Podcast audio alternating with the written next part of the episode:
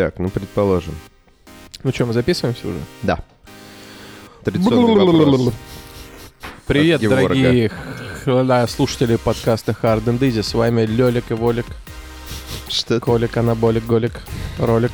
Это звуковое упражнение. Знаешь, вот когда Мэтью МакКонахи снимался в «Волке с Уолл-стрит», он такой. Он тоже говорил Лёлик, Болик. Анаболик или что-то там. И Мартин Скорсезе это услышал и говорит, давай это как-нибудь это самое Ди Каприо подыграем. Ему». И, между прочим, есть история, что когда э, Джона Хилл снимался с Морганом Фриманом в каком-то фильме, я не помню, где они куда-то едут несколько дней в машине, вот прям, ну, какой-то роуд-трип. Мгм. И там очень много диалогов, такой инди-фильм. И вот Джона Хилл рассказал, что говорит, мы за три дня съемок с ним ни разу не разговаривали. Ну, просто вот вообще очень много диалога, очень много болтовни, поэтому, видимо, у него не было энергии. Вообще ни привет, ни здрасте, никакой болтовни.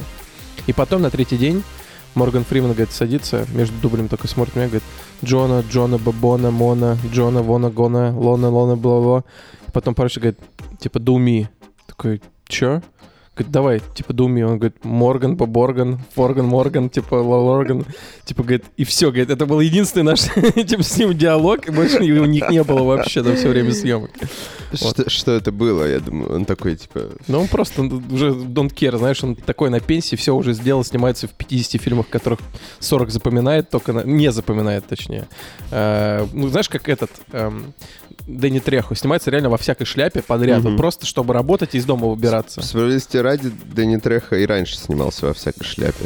Морган Фриман, на самом деле, вот мы знаем его по культовым ролям, да, там в Мгм. известнейших фильмах типа «Побега из Шоушенка», он снимается в таком количестве дерьма. Это невозможно просто. Зайди на MDB, посмотри, ск- сколько говна всякого с его участием было. Да не, я понимаю, да. А, привет, дорогие друзья, это подкаст Hard and Easy, выпуск 6, по-моему. 6-7. Шесть. На Не самом деле помню. это 7. Привет, привет, котики и, Да, с вами Зайчик. Геворг Акопян. и Артаваст Мурадян. Ей! А, важное объявление, кинорубрика у нас в этом выпуске не будет, э, потому что у нас очень интересные темы, и она переезжает на следующий выпуск, соответственно. Вот. Погнали. Сегодня очень важно, Геворг, смотри, нам очень важно записать этот выпуск так, чтобы не пришлось его монтировать. Хорошо. Потому что я очень хочу его выложить и пойти дальше играть Death Stranding. Без проблем. Я не хочу тратить время на монтаж. Я вообще не знал, что ты его монтируешь. постарайся. Я думал, что мы так прям с музыкой записываем, оркестровый, там, инструментальный. У Прикольно. нас тут оркестровая яма, да. В, в офисе Riot Games есть все. Оркестровая яма, бассейн, сауна и И еда. армяне. И армяне. Только армяне, кстати. Только армяне, да. У вас сколько этажей? Э, У нас пол этажа. А, у вас пол этажа? Не, ну в здании это понятно дофигища этажей.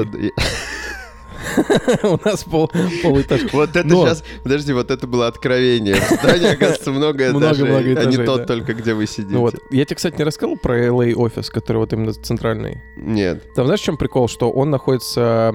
Это бывшая киностудия Лукаса, и там Мгм. вот прям э, кинозал, в котором вот когда там э, проходят какие-то ну, там внутренние истории, ивенты, кинозал, в котором свет включается со звуком э, световых мечей. Мгм, И там Лукас отсматривал, по-моему, первый эпизод, когда его монтировали, делали. мгм. То есть там... И, и там, кстати, малоэтажные вообще. Ну, это Калифорния. чё.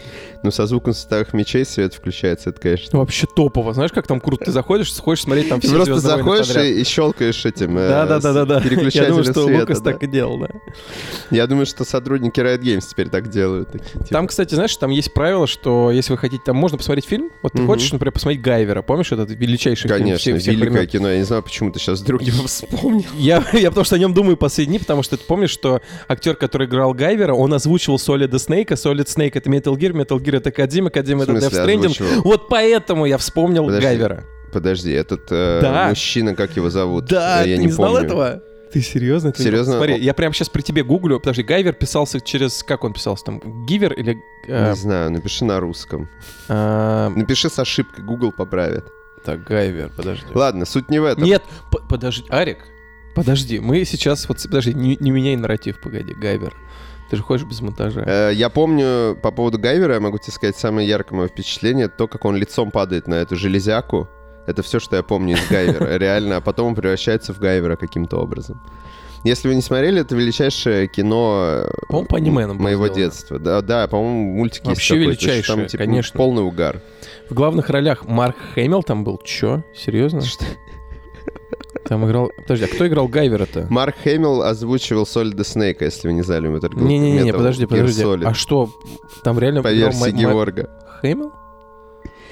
Я вот сейчас поражен, если честно. Так, подожди, а У почему? нас сегодня два открытия. Во-первых, мы узнали, что в здании есть несколько этажей, а не один. А во-вторых, Геворг открыл для себя интернет. Погоди, Марк Хэмилл играл Guyver а? Серьезно? Я вообще не в курсе, чувак, я не помню. Я был мелкий, я помню, что это был какой-то адско... адский замес. Вообще фильм очень крутой, но я ничего не помню оттуда. Погоди, это какой-то Guyver 2, походу. Я смотрел другого. Еще Я и... смотрел Guyver 1, очевидно. Не, подожди, это... А, подожди, наоборот, я, наверное, смотрел Guyver 2. Сейчас, подожди, мы докопаемся до истины. Подожди секунду, Guyver 2 пишу. Подожди, я... Я выясню, Арик, Ну секунду. ты выясни, давай мы не будем это в записи делать. Арик, нет, подожди. Это очень важно. Подожди, подожди, подожди. Гайвер 2. Я это Да, вырежу. вот, Гайвер играл во второй части Дэвид Хейтер, и Мгм. Дэвид Хейтер — это голос Снейка. Я знал это, чувак. Оно того стоило, Георг, того стоило. конечно. Я Давай. знаю, что у, нас, у нас и так очень много времени на запись подкаста, поэтому мы решили потратить Но его это на интереснее, очень чем половина новостей, которые мы хотели обсудить. Самая, на самом деле, потрясающая и главная новость э, уходящей недели. Я поиграл в Death Stranding вчера. Давай, поделись впечатлениями. Это восторг? 10 из 10 Я, я написал в Твиттере, я не знаю, видел ты или нет. Я видел, но можно трактовать по-разному то, что ну, ты очевидно, написал. очевидно, в смысле, по-разному нельзя трактовать. Э, Давай я сейчас процитирую твой твит, если хочешь. Ну, давай. Смотри. Я просто даже видел, тебе в реплаях писали, типа, ну, э, да- чувак, ну что это?» недалекие люди писали, которые не понимают контекста. Ну, типа, понимаешь? Цитата. Бля, я запустил, точка. Это, конечно, разъеб полный, точка. Ну, у тебя какие есть варианты? Но я понял, что да, это позитивно, но кто тебя знает? Ну, ну, не знаю, если ты не понимаешь, ну, если ты Короче, читатель, не понимаешь, что Давай. это позитивно, то я не могу тебе помочь. Ну, типа, тебе Ты сколько поможет уже наиграл? время. Я наиграл не очень много, я поиграл, типа, часа два-три, Мгм. и, знаешь, ну, эмо- это, это супер эмоциональное дерьмо. Ну, то есть ты прям запускаешь, и тебе, ну, то есть хочется, в душе мне хотелось плакать от счастья, Мгм. потому что это, ну, и- игра, она выглядит, ну, не в плане графика классная, просто вот выглядит так, как какой-то очень-очень крутой продукт, потому что ты сразу начинаешь получать удовольствие, потому что в этой игре, наверное, самый большой симбиоз э, киноприемов с, ну, с, с игрой, который я встречал Я когда-либо. хочу тебя затроллить, как в играх Ну-ка. Дэвида Кейджа.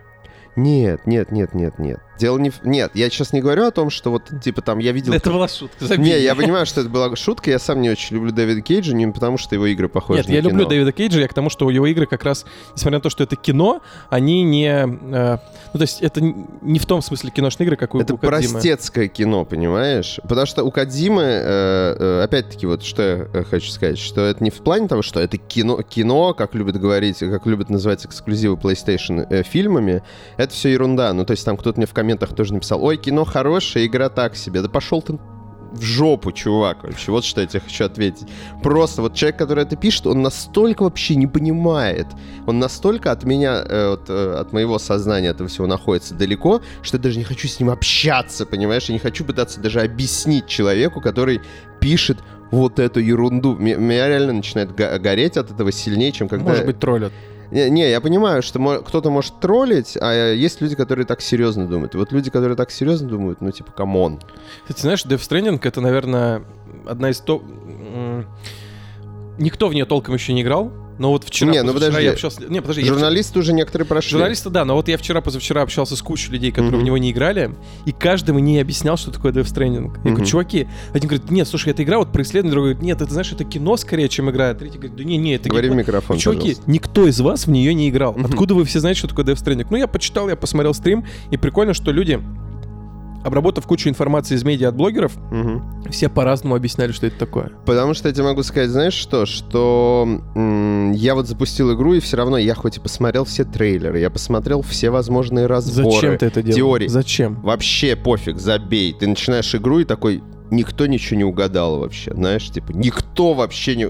А, то есть обзоры ты не смотрел, ты именно до. Не, обзоры я не смотрел, вот обзоры я не стал смотреть, вот э, я видел, что у Тоши Логанова вышел обзор, и Он пишет, что он без спойлеров, и в первые уже пять минут там ты узнаешь, ну, всю экспозицию, блин, которую я бы не хотел, наверное, Чувак, знать. это классический Антон Логанов. Ну Не, ты ну чё, он, он- всегда- ну, то есть, потому что, ну, он дает тебе... Это как, знаешь, как читать аннотацию к фильму. Ну, то есть, очевидно, если ты читаешь аннотацию к фильму, то ты узнаешь всю экспозицию. Ну, да, то есть он понятно, что он самое интересное не рассказывает, но просто он, я понимаю, зачем он это делает. Ты смотришь его обзор, хочется сразу поиграть, потому что ты заинтересовываешься Мгм. началом этой истории. Но я, блин, я себя проучил, что не надо знать ничего об игре, что она тебя это максимально абсолютно торкнула. верно. А тут я так хотел что-то узнать, что все Поэтому я посмотрел обзор сдался. Антона, типа, три минуты и выключил. Я, Я такой, тоже Антон, так я, конечно, тебя люблю, но я не хочу. Ну, типа, я не хочу ловить еще лишних спойлеров. э, и так, как бы, я посмотрел все трейлеры, все разборы, а, а тут уже люди конкретно знают, что они говорят. И тут я могу реально словить что-то, что мне испортит experience.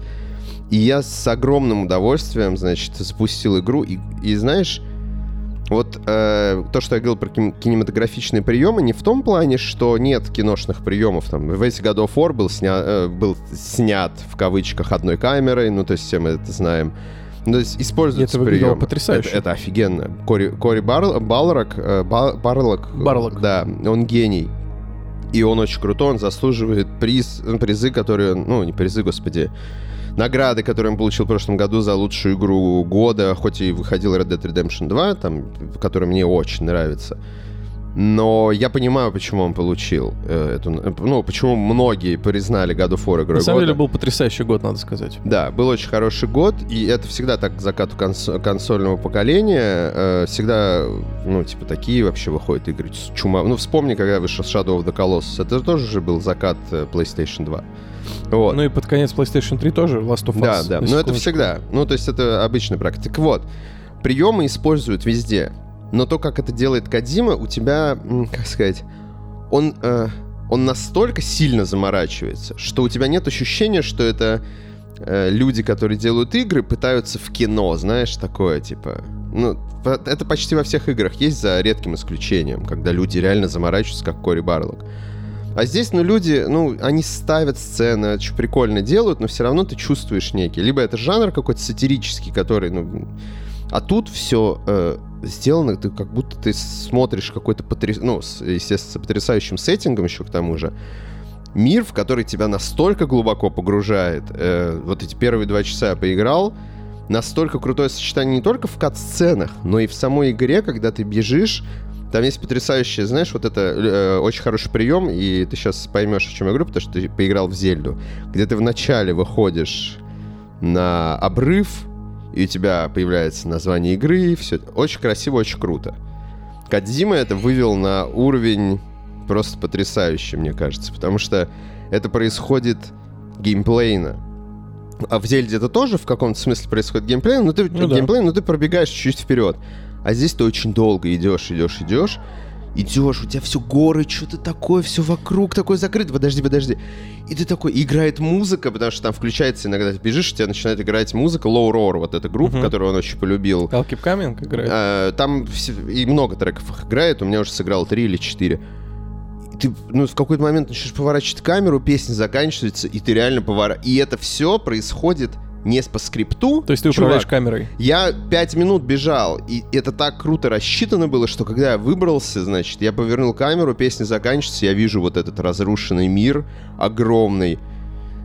Таких эмоций, знаешь, я не испытывал, наверное, очень давно. Знаешь, я даже это- не знаю, когда я испытывал в играх такие эмоции сильно. Э, На таком уровне, э, не знаю, надо поиграть еще, но вот то, что ты сейчас описываешь, я вспомнил, что похожие моменты, похожие приемы использовались в Джорне, где, э, ну, тоже было, мне кажется, довольно круто с точки зрения режиссуры сделано.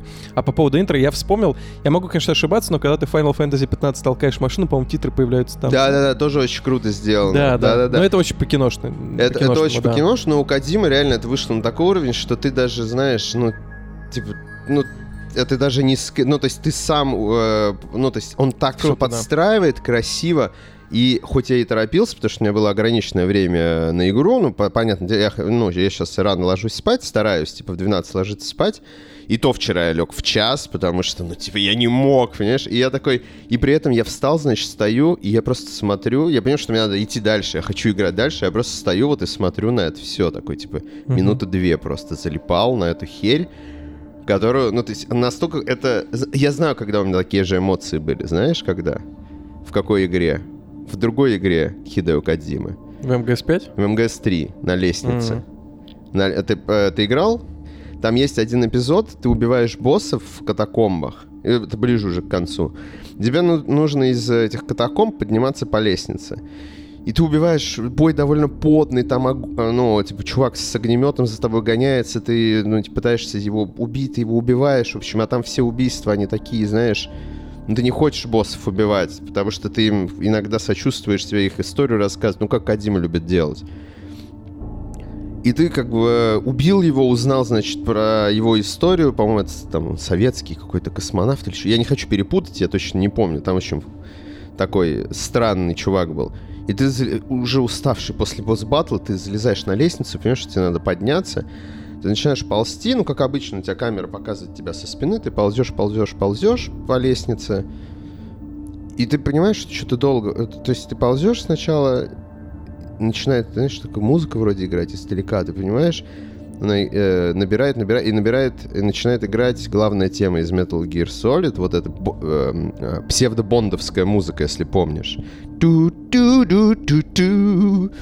Вот, и, и ты ползешь, и ты понимаешь, что эта лестница, она огромная, бесконечная. И ты ползешь, пока играет этот трек, и у тебя, э, ну, я не знаю, как он это делает. Ну, серьезно, для меня не... То есть абсолютно не банальные вещи. Лестницу объединили с музыкой, ты ползешь по лестнице, играет музыка.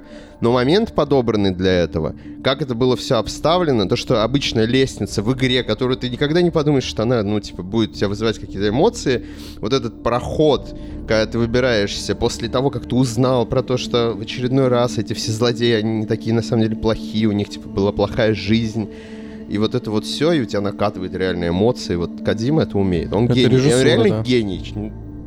Я не знаю. У меня впечатления за эти два часа такие огромные. Я вот, ну... Я не хотел выключать. Я выключил игру на середине кат-сцены, потому что я понял, что я не могу уже. Я не могу. Типа, я сейчас буду играть еще 10 часов, вообще не лягу спать. Надо, надо реально ложиться, иначе на подкаст не приеду. Знаешь, я еще не играл в Death Stranding. Но я хочу поделиться, знаешь, какими впечатлениями. Вот есть какие-то фильмы, есть какие-то игры, когда ты, вот, ты видишь mm-hmm. трейлер, ты видишь первые кадры, и ты понимаешь, что это мое кино. Вот я хочу вот это смотреть, Абсолютно. хочу делать. Как Скотт Пилигрим.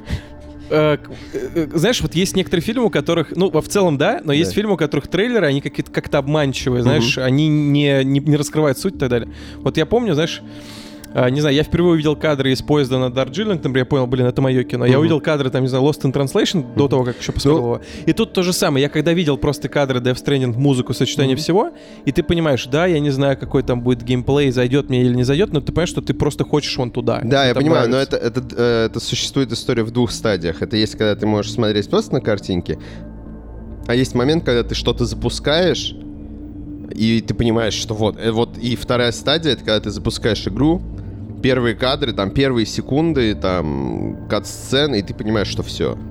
Все, это я, я, это, Моя эта игра, игра, да, я, я принадлежу этой игре полностью, uh-huh. типа, знаешь, в таком духе. Вот э, с Death Stranding абсолютно эта история.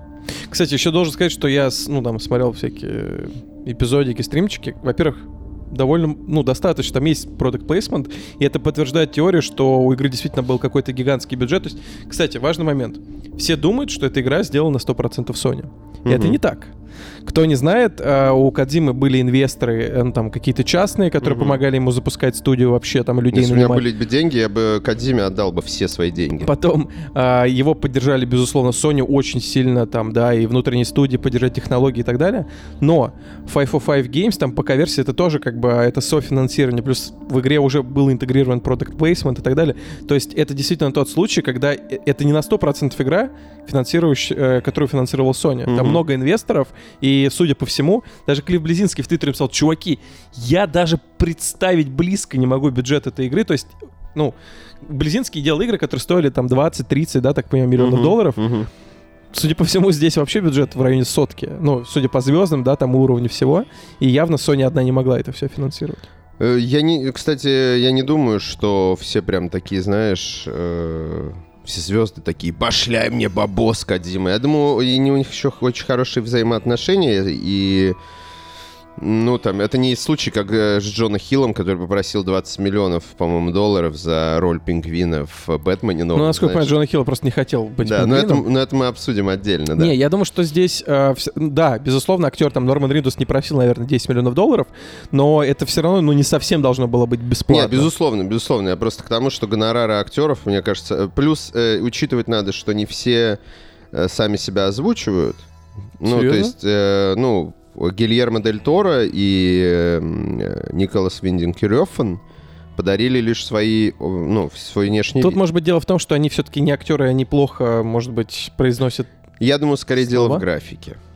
Я думаю, что они очень Почему? за- э, ну, занятые люди, у них нет времени. Ну, это Ну, а ты это- думаешь, Норман это- Ридус какой-нибудь... Чувак, э, ну Норман Ридус актер, это его профессия. А когда ты режиссер, у тебя, ну, и, и тебя как приглашают твоим непрофильным делом, ну, то есть условно непрофильным. Понятно, что Гильермо Дель Торо, он ну, способный, мне кажется, к актерскому мастерству. Но Рёв, он там, наверное, блин, чувак, я сериал снимал, кино, ну, типа, образ, Я да, думаю, что у Гильермо Дель Торо гораздо более плотный график, чем у Рёфна. Тоже верно, Ну, да. интересно, я не знал об этом. Интересно. Ну, мне кажется так. Мне кажется, что они, ну, они такие, да, конечно, бери мой образ, говно вопрос, ну, типа... Но самое главное, чему я, хочу, конечно, узнать, как там с продажами, но я, безусловно, очень рад, что там есть полярное мнение. Кто-то говорит хорошо, кто-то плохо, но в целом оценки высокие. И самое главное, оч- точно, хайп невероятный. Все говорят о Death Stranding, все ее стримят, все в нее играют, все они, ну там, все заполнено Death Stranding. мгм. И я очень рад за Кодзиму, потому что он этого заслуживает на 100%. Вот такое пристальное внимание. Причем, что меня радует, э, и многие это отмечают, у нас игры сейчас, ну, плюс-минус все похожи. Ты запускаешь игру, если это шутер, ты примерно знаешь, чего ожидать. Если это экш- экшен, ты знаешь, чего ожидать.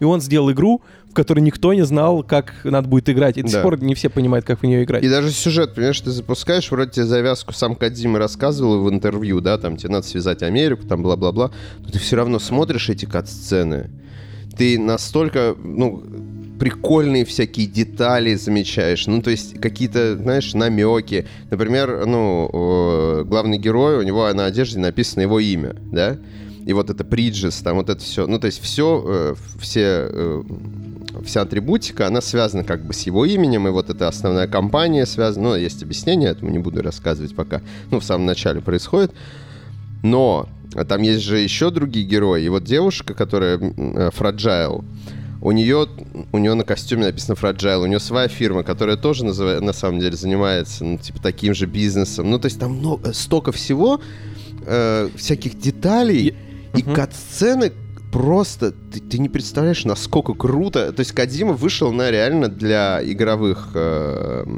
проектов, он вышел на ну, недосягаемый уровень по качеству э, симбиоза именно кинематографа и игр, потому что, ну, вот как ты упоминал Дэвида Кейджа, да, он крутой, он делает, ну, типа, прикольные игры, ну, там, при всем моем скепсисе к нему, он делает качественно и очень красиво.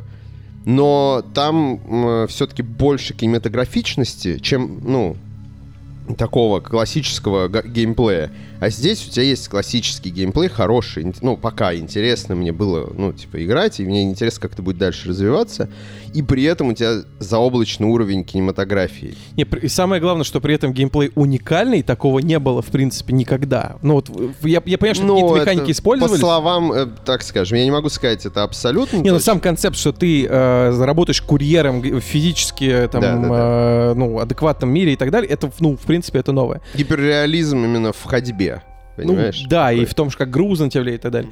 И плюс вот помимо э, то, что ты описал про мерч там и прочее, вот я еще не играл, да, но я смотрел там э, ви- видосики и, и прочее, мир выглядит до более продуманным, поэтому ты хочешь в него поверить.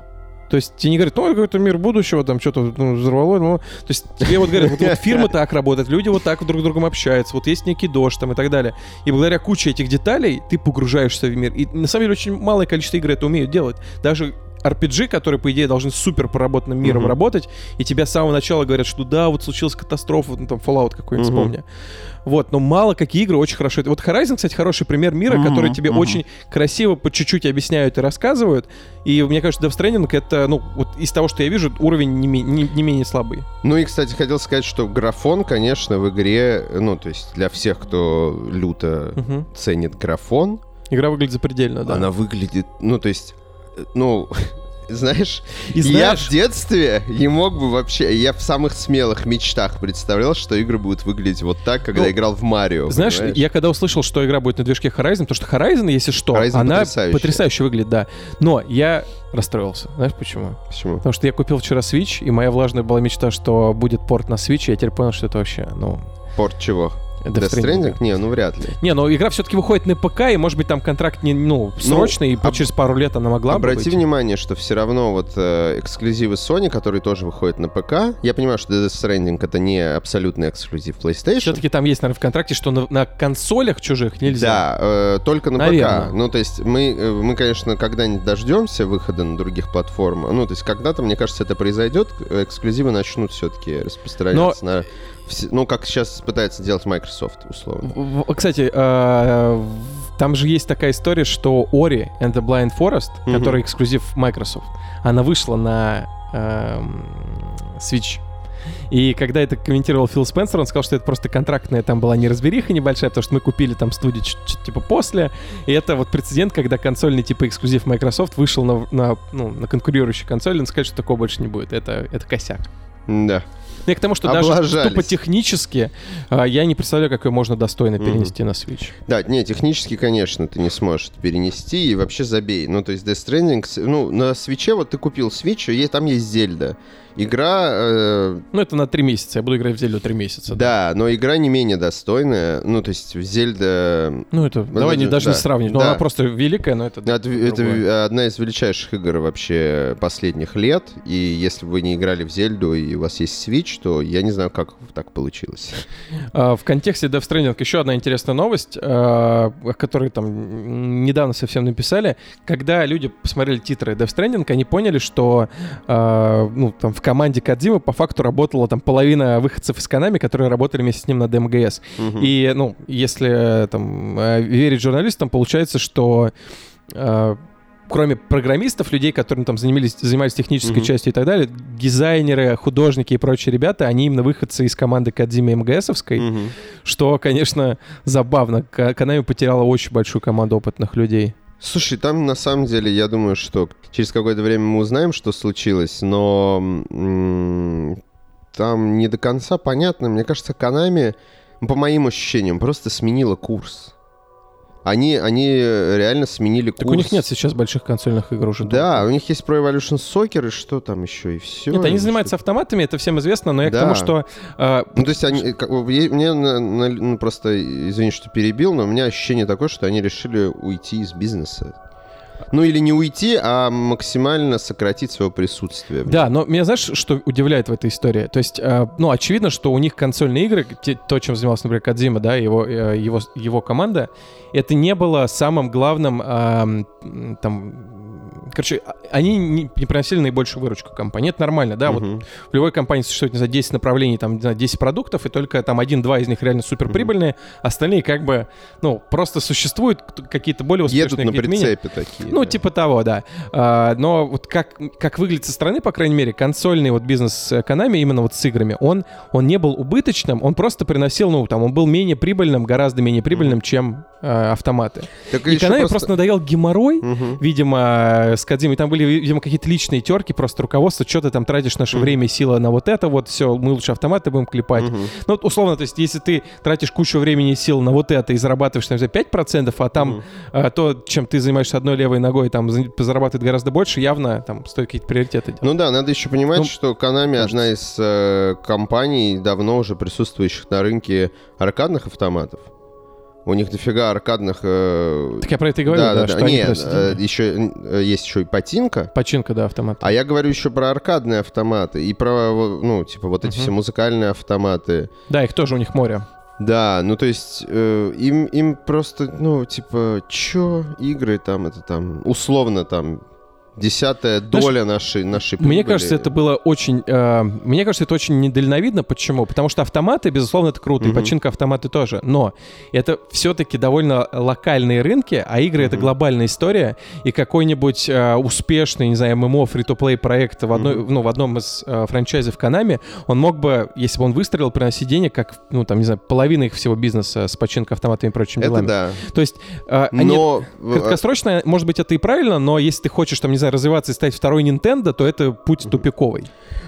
Э, Ну, разница лишь в том, что Nintendo не занимается игра... ну, аркадными автоматами, а Konami, у них просто профиль на автоматы больше, на именно железные э, физические Не, штуки. я понимаю, я просто к тому, что рынок физических э, там аппаратов и так далее, он Но он в конечен. Японии. нах- Во-первых, он находится в Японии. Во-вторых, он очень ограничен, он конечен, и явно, что он будет отмирать постепенно, так или иначе. Ну да, и мне кажется, проблема в консервативности японцев. Японцы же и японские компании, они дико консервативные И ребята. при этом дико современный и прогрессивный. Посмотри Ну, на это- Toyota, Nintendo, там, Э, не это, знаю. это, пара- это парадокс. Но Nintendo же тоже очень консервативные, и мне кажется, они внутри там ломали какие-то барьеры очень, Очень сильно. консервативно, при этом смотри, какие делают инновационные штуки. Wii, э, Ну вот знаю, они Switch. нашли, понимаешь, они нашли вот этот баланс между тем, чтобы быть э, family-friendly и при этом быть э, технологичными, с хорошим интерфейсом. Не, знаешь, у них Вот просто вот очень всё. крутой фокус и стратегия, что мы делаем инновационный именно experience устройства ввода управления, а не делаем просто крутые видеокарты там и так Ну далее. да, это да, круто. Это они выбрали просто вот фокус. И у- мне очень нравится сфокусированная компания.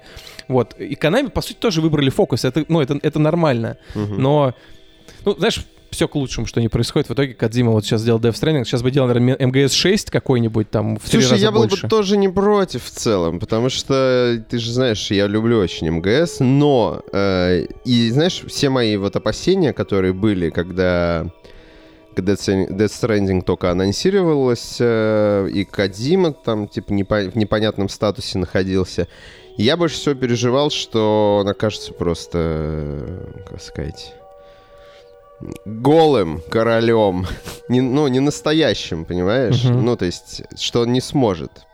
Как Клифф Ближинский, Ну например. ты пока доиграй Вот я- и выясни. А Клифф Близинский, кстати, вот про то, что он не сможет и не смог, вот это меня расстраивает, потому что а, я, признаюсь, я не играл в... а, никто уже не помнит, как она называлась. Как она называлась?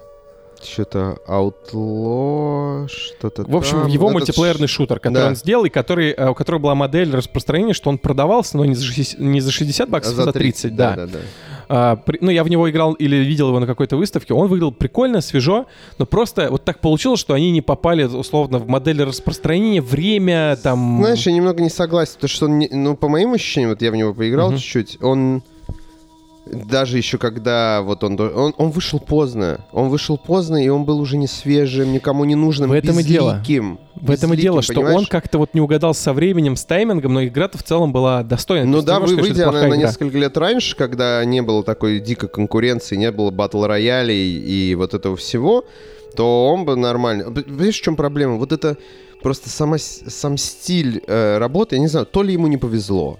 Реально, то, то ли... ну это другие то ли- жанры. Это другие жанры, Олег. Не, я не, я не об этом говорю. То ли ему не повезло, то ли он просто недальновидный чувак. Потому что когда он начал работать в этом жанре, делать эту игру и очень много о ней говорить, там уже, ну, типа, на подходе или уже вышел на тот момент Overwatch. Ну, по- ну, я имею в виду к выходу, когда его игра уже вышла, а Overwatch уже был. И прочие Но, если конкуренты. я правильно помню, они начинали делать их одновременно. То есть он не знал Overwatch, когда начал делать свою игру. Ну и как бы к моменту, когда он уже заканчивал, уже было поздновато, потому что уже было видно, что ну ты не встроишься, у тебя должна быть настолько уникальная и, и, игра, у которой есть свое лицо, а здесь ты какой-то получил невнятный шутер, который никто не хочет особо играть, потому что, ну, не знаю почему. Ну вот, ну, вот никто, никому не- оказалось неинтересно, понимаешь? Нет, э, я понимаю, почему она не взлетела. Я к тому, что э, Кадзима все-таки делал, знаешь, он остался верен себе и делал... Кодзима? Или Да, Ближинский? Кадзима. Ага. То есть Кадзима знал, что он умеет делать в первую очередь какие-то там концептуальные истории, Мгм, создавать миры там и так далее. И он занялся этим, просто вот, ну, выбрал для себя другое интересное направление и так далее. Что сделал Близинский? Он был известен благодаря чему? Благодаря крутым, сюжетным, одиночным играм. Да, у Gears был мультиплеер, да, Мгм. там а, он работал в свое время там над другими играми Epic, но э, ну, Ну, Клифф как его, Близинский, его называют имя. одним из чуваков, работающим над Unreal. Да, но Клифф Близинский сделал себе имя, прям имя-имя, как именно ну, человек, который Gears создал of Gears War, of да, War, да. да. И выглядит так, ну, лично для меня, что он, когда он решил отделиться от Epic, он, э, ну, понятно, что ему нужен был инвестор, и он решил э, немножко подстроиться под рынок, что да, сейчас мультиплеер в тренде, я, буду- я имел в этом опыт, я сделал мультиплеерную игру. И, может быть, он и поклонник мультиплеерного жанра и так далее, но мне кажется, что он вот немножко а, вот, условно выбрав направление, где будет чуть проще найти деньги и обосновать, ну, то есть Мгм. заработать в будущем, он сам себе сделал, а, ну, Да. Ну, по, э, медвежью по- услугу. сути, он попытался заработать, как, э, как сказать, то чтобы хочется заработать. его винить в этом. Нет, я бы не сказал, что он безусловно. пытался заработать, знаешь, просто он а, пытался, ну, там, дальновидно подумать, так, а где, во что будут играть там ближайшие пять лет, так, скорее Ну, всего, мультиплеер. я смогу заработать денег на игру своей мечты, условно. Ну, не, не то чтобы быть. заработать, он уже был обеспеченным человеком, скорее, а, я хочу быть руководителем студии, делать свои игры. Поч- Знаешь, чего почему я так начать? говорю? Потому что после того, как у него не взлетела его игра, вот это как же она называлась, господи. Вот, неважно, не, не гугли. Хорошо. Это, это показательно, понимаешь, что мы даже не можем Да, вспомнить да, название понимаю. этой игры. Он же, и когда ее закрывал, он же выпустил потом вторую игру, которая была в жанре Battle И Royale. они сделали ее буквально за пару месяцев, Да, и она тоже... не- Она была очень плохой. Да, и как и... Ну, как, к сожалению. как и предыдущие. Ну, то есть, и вот эта погоня за трендами, знаешь, опоз- ну, причем такая, знаешь, погоня очень, очень вялая. Хочешь, тебе приведу Ты, ты пример? всегда последний, как в марафоне, знаешь, такой, пацаны, пацаны, сейчас я сделаю шутер командный. А, пацаны, пацаны, а что, уже, уже батл рояль делаем, да, я бегу, бегу, а, а, То, что- а». то, Понимаешь, что ну, типа, чувак, да, чувак, делай, ну, то есть ему надо было, как Кадиме, Кадима не, не пошел делать, я не знаю, батл рояль, хотя мог бы. Японский батл рояль. том- о том и от, речь. от тех, кто придумал жанр, черт, ну, условно придумал О жанр. том и речь, но я тебе приведу пример. Тот же самый Fortnite, это же не был Battle Royale. Не, я понимаю, Fortnite это тоже не первый батл рояль. Да, я к тому, что Epic тоже сделали игру, которая оказалась не, ну, там, не очень востребована, не очень успешна. Они поняли, что, блин, мы что-то мимо вообще, и рынок по-другому Не, развивается. она- И они собрались, там, и за буквально сколько? За 6 недель сделали Battle Royale. Это было несложно, потому что сама э, игра... Я сейчас объясню, почему. Э, Сама, ну, это было сложно, возможно, с точки зрения концептуального, но не с точки зрения работы, потому что у них были все ассеты абсолютно. У них, у них Это все равно безумно сложно. То есть я согласен, что у них уже что-то было, но просто поверь, Ну, они не с нуля делали, я имею в виду, у них уже все отрисовано. это все равно невероятно тяжело. Они, я не это хочу, очень я не умоляю ни пример. в коем случае достоинства Epic Games. Я лишь говорю о том, что сама игра Fortnite, я в нее, а я в нее в ней провел часов 10 где-то. В э, оригинальный Fortnite, не Battle Royale. Это такой прикольный Tower Defense с очень глубокой прокачкой, всякими, знаешь, типа приколюхами. Это, это как игра-сервис в жанре Tower Defense.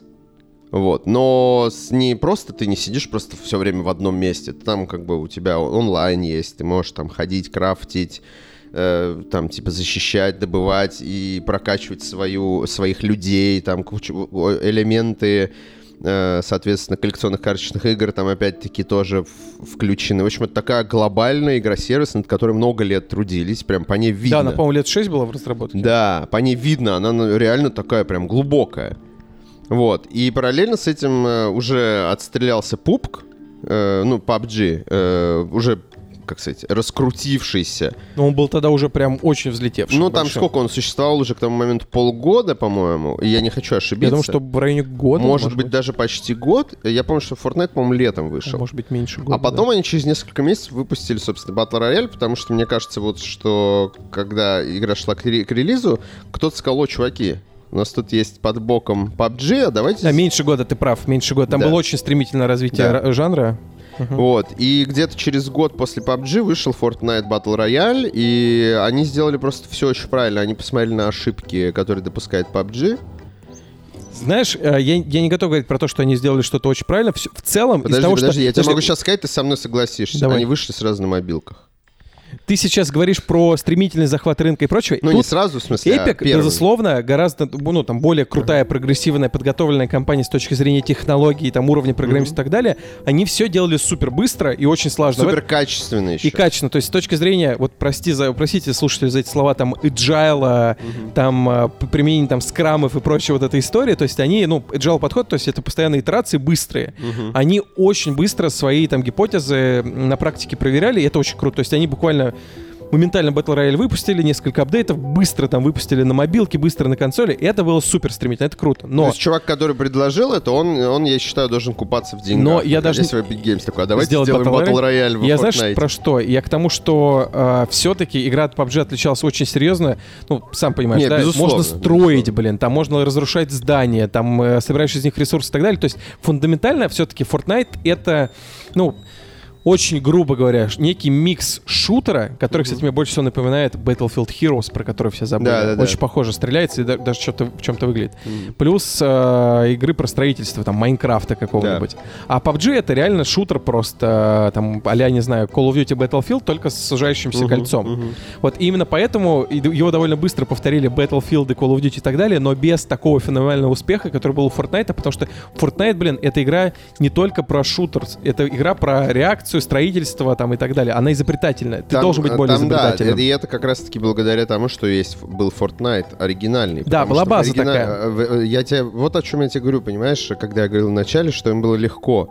Потому что у них уже были, все, э, ну, легко, ну, чтобы ты понимал, что у них уже были все эти механики. Им не нужно было, типа, а давайте добавим строительство в нашу игру. А у Call of Duty уже- тоже были все Они- механики. Подожди, а они такие, а у нас уже есть строительство. Воу, нам всего лишь нужно сделать батл рояль с тем же, полностью с тем же ассортиментом, который есть у нас в оригинальной игре.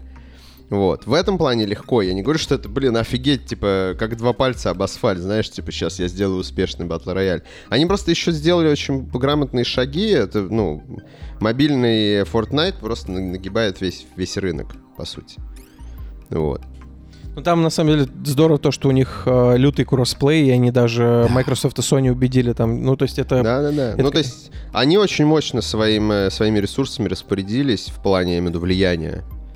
Вот. Ну и надо, надо сказать, что благодаря успеху Fortnite Epic и Epic Games Store запустили, рынок Мгм. ПК-игр задисраптили. То есть там очень много всего произошло благодаря Fortnite. Ну так ладно, а мы с тобой как-то интересно сегодня Death Stranding, потом Близинский, потом э, Epic Games и Fortnite. А, Мы, будем, мы будем обсуждать, э, собственно, гаджи и... Да, я хотел сказать, что давай э, от, от- уже переключимся от Death Stranding и пробежимся по нескольким другим важным новостям. Давай. Итак, э, Гаджи versus Денис Майоров. Я, я предлагаю коротко довольно обсудить. Давай. На самом деле не в контексте... Ну, контекст наверняка вы знаете. Э, Денис Майоров — это бывший главред Канобу. Мгм. И он, э, после того, как вышел, кстати, офигительный вообще выпуск подкаста «Отвратительных мужиков с Гаджи», эм, опубликовал пост, что сказал, ну, где написал, что там работал без отпусков, без там, не знаю, выходных, что его уволили одним днем, и он там выкатил иск. Мгм. Э, и Там вопиющая самая история, знаешь, в чем была? Э, Я это, ну, э, я это все, естественно, знал еще в момент, когда Денис уволился, потому что, ну, как сказать, слухи ходили, вот. Э, История была в том, что Денису просто сказали, что ты должен поздравить следующего главреда в Фейсбуке, или мы тебе не заплатим денег. И, и я вот это слушал, знаешь, мне это рассказывают, и я такой, че, серьезно? Это, безусловно, дикая история, и надо сказать, что, э, ну, я полностью верю Гаджи, когда он говорит, что он об этом не знал, и он в подкасте видно, что у него прям, ну, типа, он удивлен, говорит, что это, типа, unbelievable, как он тогда сказал, и если это так, то у нас что-то плохо, надо что-то лечить. Потом оказалось, что он выяснил, что это правда, и, и, ну, то есть он это все признает. Тут скорее... Ну и, кстати, человек, который был ответственен за эти слова, через два дня после того, как э, Гаджи узнал об этом, он э, ушел по собственному Ну, желанию. я так понимаю, что, судя по датам, которые там были указаны, я могу сейчас ошибаться, Не, но я- еще до записи подкаста он уже не работал в Нет. Канобе. Да. Нет, запись подкаста была 9 а не работать он стал 11 А, вот оно как. Вот, да. Не знаю, Я не связано- знаю, совпадение это или нет. Я тоже не знаю, О. совпадение это или нет, но э, вот у Дениса есть некие обвинения, и, согласен, дикая вот эта история. При этом, э, там, я так понимаю, что Каноба тоже э, много разных претензий в адрес там Дениса э, высказали. И там, короче, правда, на самом деле, где-то посередине, если честно, Там- не очень понятно, что происходит. Там есть очень интересная претензия, я бы даже хотел больше это обсудить, чем сам конфликт. Если вам интересно, можете зайти в Facebook Дениса Майорова и прочитать там тред с комментами Гаджи, там все выносится в публик, так скажем, в паблик, чтобы все могли насладиться вот этим прекрасным э, медиа-срачем э, и чем все закончится, потому что скоро, по-моему, суд будет, э, буквально в ноябре, по-моему, в течение недели. В Рязани, по-моему. Да, в, Рязан- в, Рязанском, в Рязанский суд Денис подал на Канобу, на Бумедиа, вот, и, собственно, мы узнаем скорое развитие. Но суть не в этом. Суть в том, что когда вот это все началось, ну, Денис начал очень... А Денис очень, как сказать, такой эмоциональный мужчина, если вы его не знаете. Он очень все эмоционально описал. Гаджи как-то сначала хотел с ним пообщаться, а потом начал на него, э, как сказать, писать фразы типа, что вот я раньше хотел с тобой, типа, встретиться, обсудить, теперь не хочу, встретимся тоже в суде, там, знаешь, такие начали.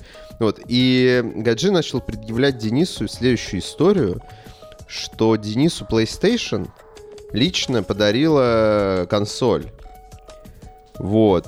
И Гаджи начал намекать, что якобы теперь он будет вынужден проверить на, как я даже не знаю, как э, это правильно сказать, проверить на м, ответственность и какую-то этическую материалы Дениса, которые были написаны про эксклюзивы PlayStation, как бы намекая на некий подкуп, что для меня, знаешь, ну немножко комично звучит, потому что э, чисто юридически, возможно, это как-то и выгорит история, я имею в виду с точки зрения гаджи, там вот этой всей темы с тем, что тебе подарили PlayStation консоль, значит, ты предвзят, но вообще в игровой, ну и вообще в журналистике, я не знаю, как в других странах, наверное, это все-таки регулируется как-то серьезнее, но у нас, у многих журналистов есть подарки от разных компаний, и большинству людей это не мешает поносить их все равно, ну как бы при необходимости. Я, на самом деле, хотел именно этот пример привести. Вот мой любимый, вот очень э, Мгм. мной любимый Антох, э, Антоха Логвинов, Мгм.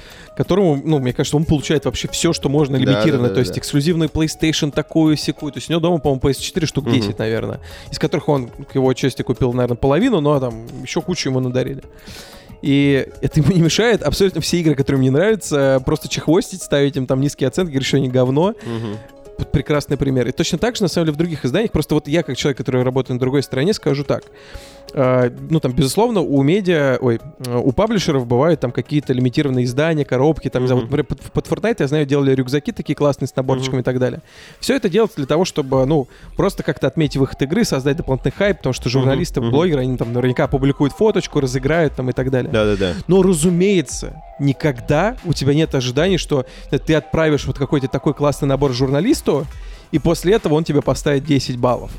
Я так понимаю, Никогда. знаешь, есть у, у некоторых, у плохих представителей пиара есть такие, могут быть такие Нет, я слышал ожидания. про истории, знаешь, когда там условно э, человеку отправляют подарок, потом говорит, слушай, ну вот в следующий раз мы тебе, значит, уже ничего не отправим. Но это, я скажу, Да, да. это просто отвратительные маркетологи и пиарщики, кто Да, так они, делает. к сожалению, есть в индустрии. Вон от из профессии, потому что так себя вести нельзя, это просто отвратительно. Мгм. Но в целом, э, ну, если это выглядит как, ну, так скажем, вот есть э, отношения маркетологов и медиа Мгм. там здорового человека, а есть курильщика. Вот Да. в здоровом мире ты, э, безусловно, то есть у э, паблишера есть там некие лимитированные издания, Мгм. там еще что-то для журналистов, для, для, для Мгм. блогеров, но, разумеется, ты никогда не рассчитываешь, что это как-то тебе поможет оценки хорошие получать. Да.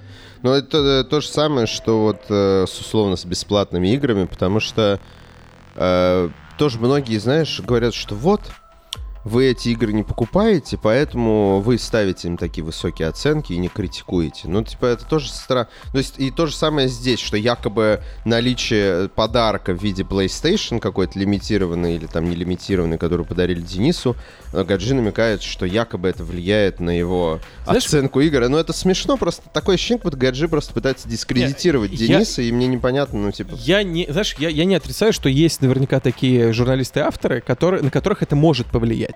Это, Мгм. безусловно, и так. Поэтому, ну, в каждой конкретной ситуации надо, наверное, разбираться, но э, Но это плохие журналисты, которые, может, в индустрии Ну, ты это год, равно, знаешь, понимаешь, но это не... по-разному бывает. Я, короче, к тому, что это, ну, нормально, что это заинтересовало и привлекло внимание, там, не знаю, владельца издания и так далее, что, ну, это нормально. Тем, тут нюанс в другом. Я так понимаю, что у Канобу Мгм. были, были некие полиси, что все, что дарят нашим, там, не знаю, редакторам, журналистам, это условно редакционная штука, и ты ничего себе не можешь присвоить, потому что они х- хотят бороться, видимо, вот с такой предвзятостью. Мгм. И, ну, каждое издание вольно делает какие-то свои правила. И Мгм. если Денис знал об этих каких-то гайдлайнах и их сознательно нарушил, тогда это, ну, я понимаю абсолютно точно... Нет, ну, там история в том, что Денису Денис давал, э, ну то есть там эта история описана, Денис утверждает, будем так говорить, как как будто мы в суде. Денис утверждает, что Sony, э, что он давал Sony адрес э, офиса Канобу, но ему прислали личную. Это, это я видел, но вот подарок, как да. раз э, Гаджи и Каноба в том, что ты должен был отказаться, если тебе хотели сделать личный подарок, ты должен был отказаться.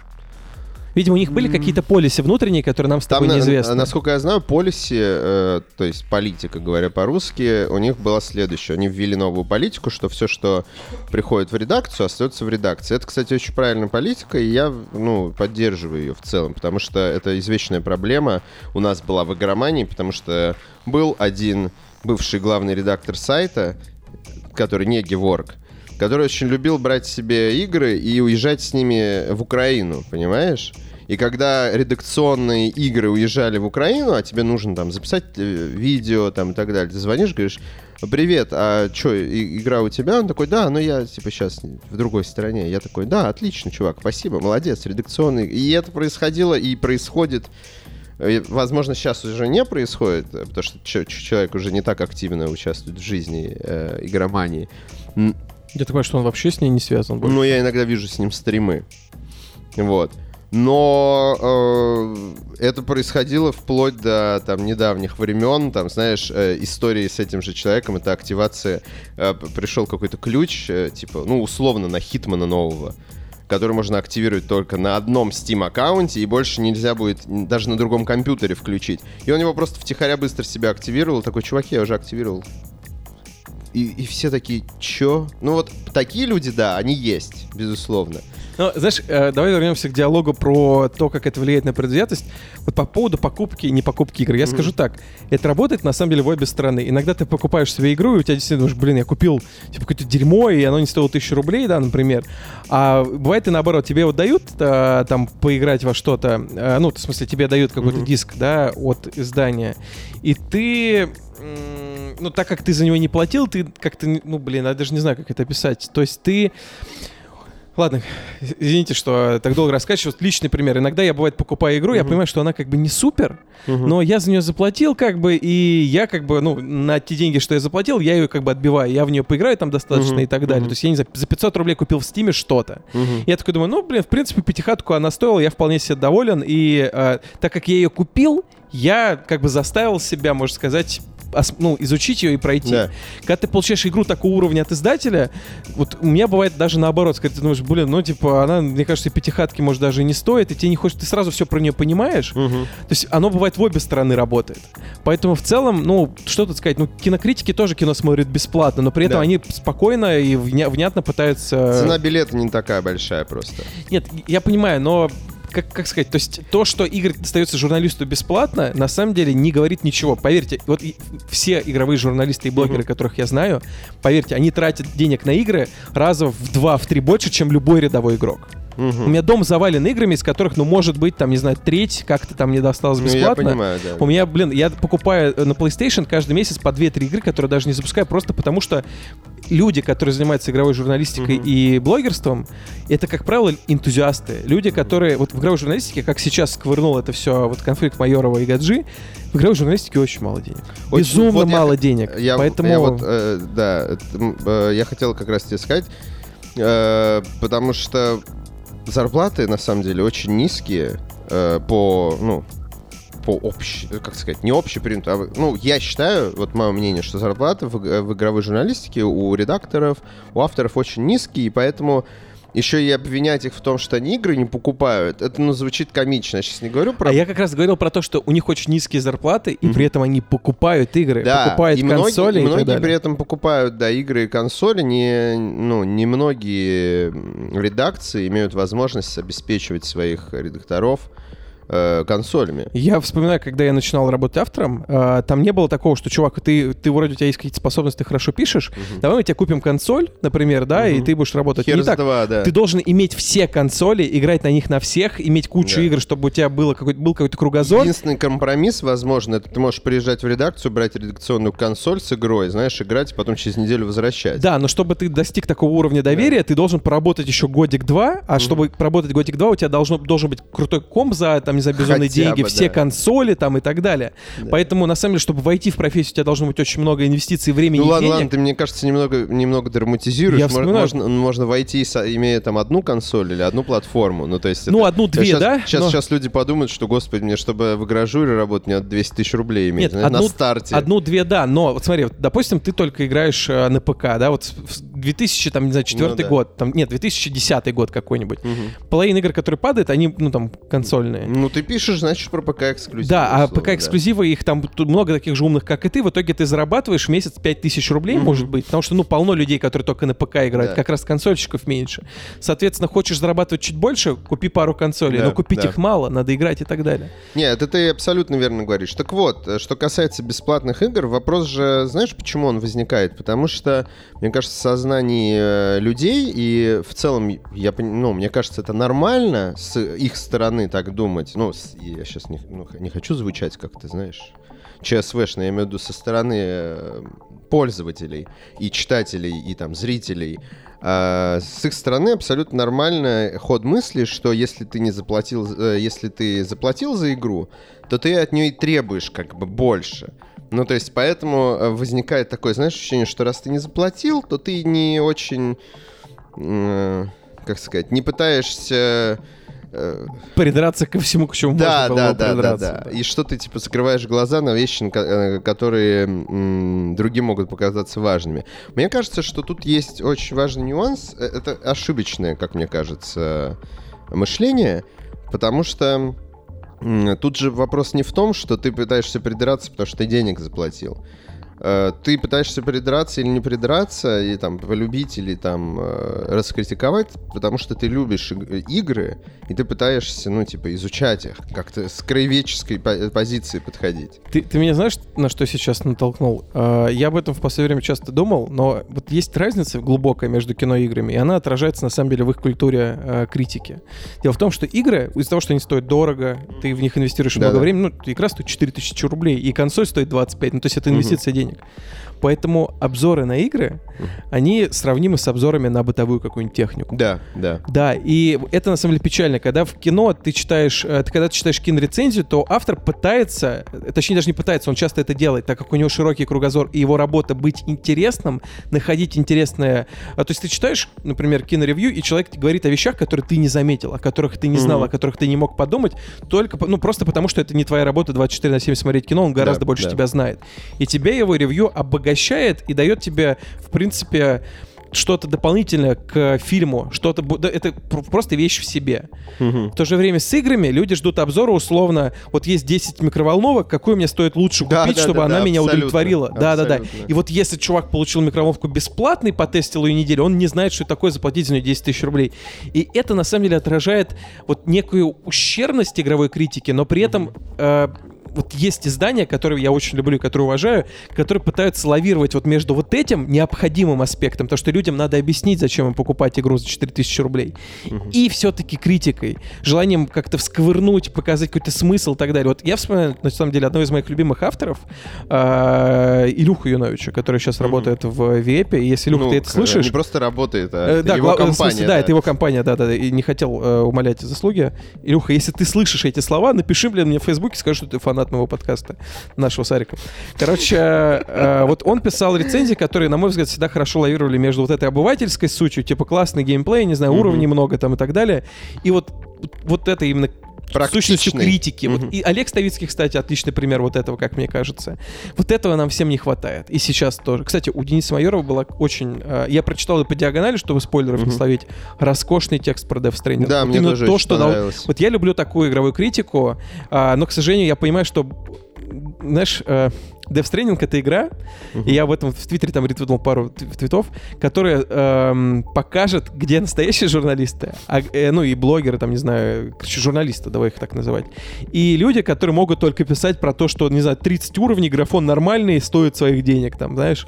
А вот Да, надо да, почитать внимательно. Вот Струлять неинтересно. да-да-да, вот я прочитаю, знаешь, я прочитаю все рецензии, Я уже прочитал это, это, я уже где-то прочитал, что стрелять неинтересно. Я такой, я такой, Крепкий середнячок.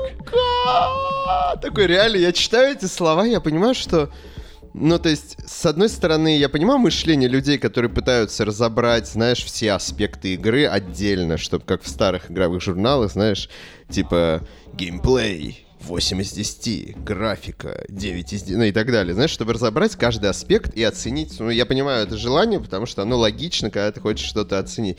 Но... Э, Но уже не в 2019. Но даже не в, дело не в э, годе, а в продукте, мне кажется. Когда речь идет про какой-то сложный, комплексный ме, э, медиапродукт, назовем это искусством, понимаешь, когда ты э, подойдешь к картине Пикассо и начнешь разбирать мазки, знаешь, и говоришь, что что-то как-то мазки вялые, как, Пошел ты нахер. Но ну Какие вот... мазки вялые, это Пикассо, сука! В, в, этом, в этом и проблема. Какой нахрен стрелять неинтересно? Ты дебил, это Кадзима сделал вот. игру. Тебе стрелять, сука, неинтересно. Пошел в жопу, в свой Call of Duty Знаешь, играй. В, в этом и проблема критики. Вот есть, не знаю, Мстители, да, а да. есть, э, не знаю, фильмы фон Триера. И это, да, в принципе, да, и то, и другое считается кино, движущимися картинками. И также есть, не знаю, Fortnite там и какой-нибудь Counter-Strike, а есть mm-hmm. Death Stranding.